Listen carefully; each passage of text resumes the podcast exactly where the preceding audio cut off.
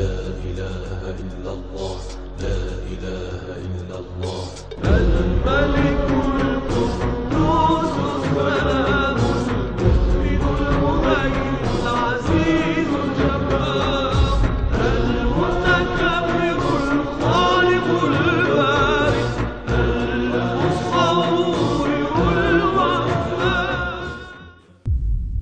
أسرار ومعاني وبركات أسماء الله الحسنى. بسم الله والحمد لله وصلى الله وسلم على رسول الله وعلى آله وصحبه ومن والاه. اللهم لا سهل إلا ما جعلته سهلا وأنت تجعل الحزن إذا شئت سهلا. اللهم ارزقنا الإخلاص في القول والعمل والنية. أخلص النوايا لله تعالى. الوهاب. من أسماء الله تبارك وتعالى الحسنى الوهاب. وهذا الاسم من خواصه كما اعتدنا أن نتكلم اولا عن خواص أسماء الله والفوائد والبركات والأسرار التي تنزل عند الذكر وتحصل ببركة هذه الأسماء. هذا الاسم الوهاب حصول الغنى والقبول. والهيبة والإجلال لذاكره. يعني من ذكر الله تعالى بسم الله تعالى الوهاب فصار يقول يا وهاب يا وهاب يا وهاب يا وهاب. هذا فيه بإذن الله تعالى يرزق يوسع عليه في الرزق والقبول إذا دخل على الناس يصير مقبولا بإذن الله وتنزل عليه الهيبة والعظمة الإجلال يعني العظمة فيصير هذا الإنسان إذا دخل الناس تعظمه ليس تكبرا وليس تجبرا بل من الهيبة والوقار بل يصير عنده الوقار ببركة اسم الله الوهاب. ومن داوم عليه في سجود صلاة الضحى له هذا السر بإذن الله تبارك وتعالى. ويستطيع الإنسان أن يذكر بهذه الطريقة الله الكريم الوهاب. الله الكريم الوهاب. الله الكريم الوهاب. هذا للبركة في المال والجاه. يعني إذا كان رزق عملا رزق جاها أو مالا يبارك له فيه كما قال المناوي رحمه الله تبارك وتعالى. الذي يعترض علينا في مسألة الأسرار والأنوار هذه بالتجربة أغلبها بالتجارب وبعضها ورد فيها أحاديث عن رسول الله صلى الله عليه وسلم تحثنا على الذكر بهذا الاسم أو هذا الاسم. لكن البركات والأسرار أغلب ما يذكر هذا من تجارب المشايخ الطيبين والعلماء الأفاضل الأكارم. الوهاب ما معنى اسم الله الوهاب؟ هو الذي يجود بالعطاء من غير استثابه الله أكبر. يثيب الطائعين ولا ينتظر منهم نفعا ولا ينتفع بهم ولا يدفع عن نفسه بهم ضرا. الله تعالى فضلا منه كرما منه يعطي ويثيب من غير استثابة يعني من غير طلب منفعة. قال الله تعالى أم عندهم خزائن رحمة ربك العزيز العزيز الوهاب. اذا الله خزائن رحمته واسعة. رحمة الله تعالى واسعة. الله تعالى رحيم وعزيز قوي ذو انتقام وهو وهاب معطي يعطي ويهب ولا يرجو ثوابا. وهاب هذه صيغة مبالغة من الوهب. ويقول الله تعالى في هذا الدعاء الذي علمنا النبي أن نقوله كذلك صلى الله عليه وسلم ربنا لا تزغ قلوبنا بعد إذ هديتنا وهب لنا من لدنك رحمة إنك أنت الوهاب. وهب لنا من لدنك رحمة ارحمنا. الإنسان يا أحباب إذا رحم إذا رحمه الله هذا لا يحتاج إلى أمر غيره ولو خسر الدنيا. رضا الله فز به تربح. ولا تلتفت ولو غضب منك وعليك الناس كلهم. قال إنك أنت الوهاب. فالله تعالى يثيب الطائعين فضلا ليس واجبا فضلا منه وكرما.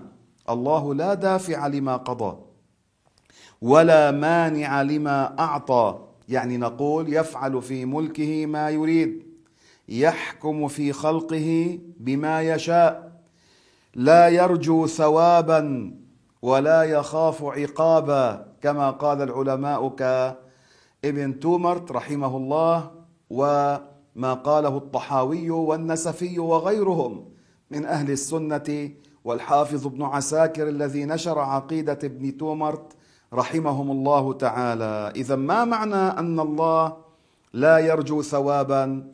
يعني الله تعالى لا ينتفع بخلقه ولا يخاف عقابا. إذا نزل عقابا مثلا على إنسان لا يخاف أن ينضر. الله لا يضره أحد. الله تعالى لا يرجو من عباده الثواب أو المنفعة. قال الله ما أريد منهم من رزق وما أريد أن يطعمون. الله أكبر.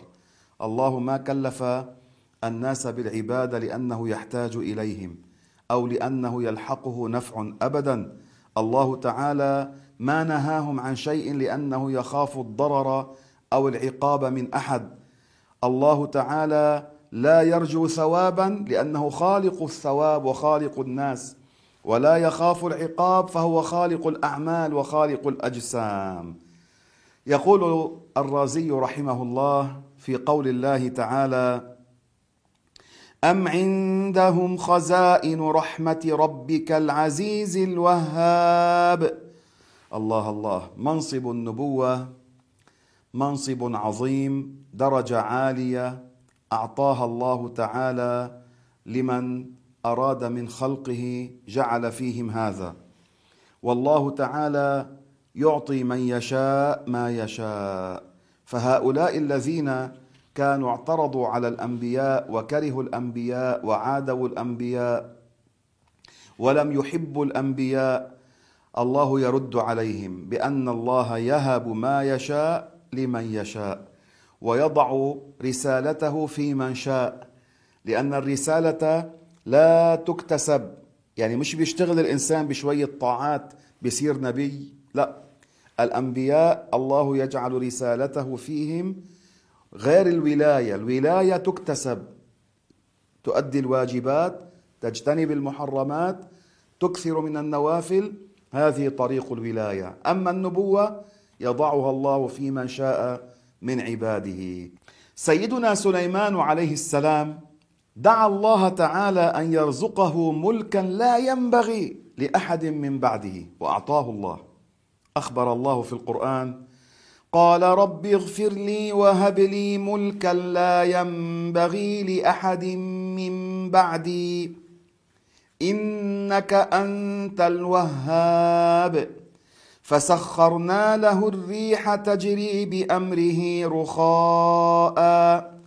رخاء حيث أصاب والشياطين كل بناء وغواص وآخرين مقرنين في الأصفاد. هذا عطاؤنا فامنن أو أمسك بغير حساب. الله أكبر. سيدنا سليمان طلب من الله أن يكون له ملك لا ينبغي لأحد من بعده ليس لأنه معلق القلب بالدنيا ابدا حتى يستخدمه في طاعة الله تبارك وتعالى. فنشر الإسلام في المشرق والمغرب والشمال والجنوب ملك الأرض صلى الله عليه وسلم. وهبه الله ملكا أعطاه سخر له الريح كانت تجري بأمره. والشياطين كانوا سخروا له كذلك. بقدرة الله من كان منهم البناء ومن كان يغوص في البحار يجلب له اللآلئ وكان بعضهم إذا خالفه يصفد يعني يحبس. هذا عطاء الله تبارك وتعالى. اذا يا أحبابي الوهاب هو الله. قال الله لله ملك السماوات والأرض يخلق ما يشاء يهب لمن يشاء إناثا. ويهب لمن يشاء الذكور. فيعطي هذا الذكور وهذا الإناث أو هذا ذكورا وإناثا وهذا يمنعه فلا يهبه فلا يعترض عليه. يسلم الواحد منا أمره إلى الله تعالى فلله ما أعطى ولله ما أخذ. وقال زكريا عليه السلام فيما أخبر الله تعالى في القرآن هنالك دعا زكريا ربه. قال رب هب لي من لدنك ذرية طيبة إنك سميع الدعاء. فاستجاب الله له ووهبه يحيى عليه السلام الوهاب الذي يهب من يشاء ما يشاء. وكان النبي عليه الصلاة والسلام يستفتح يعني الدعاء إذا أراد أن يدعو يبداه بقوله سبحان ربي العلي الأعلى الوهاب. فإذا دعوتم الله ابدأوا بهذا من جملة الدعاء. ثم قولوا يا ذا الجلال والإكرام.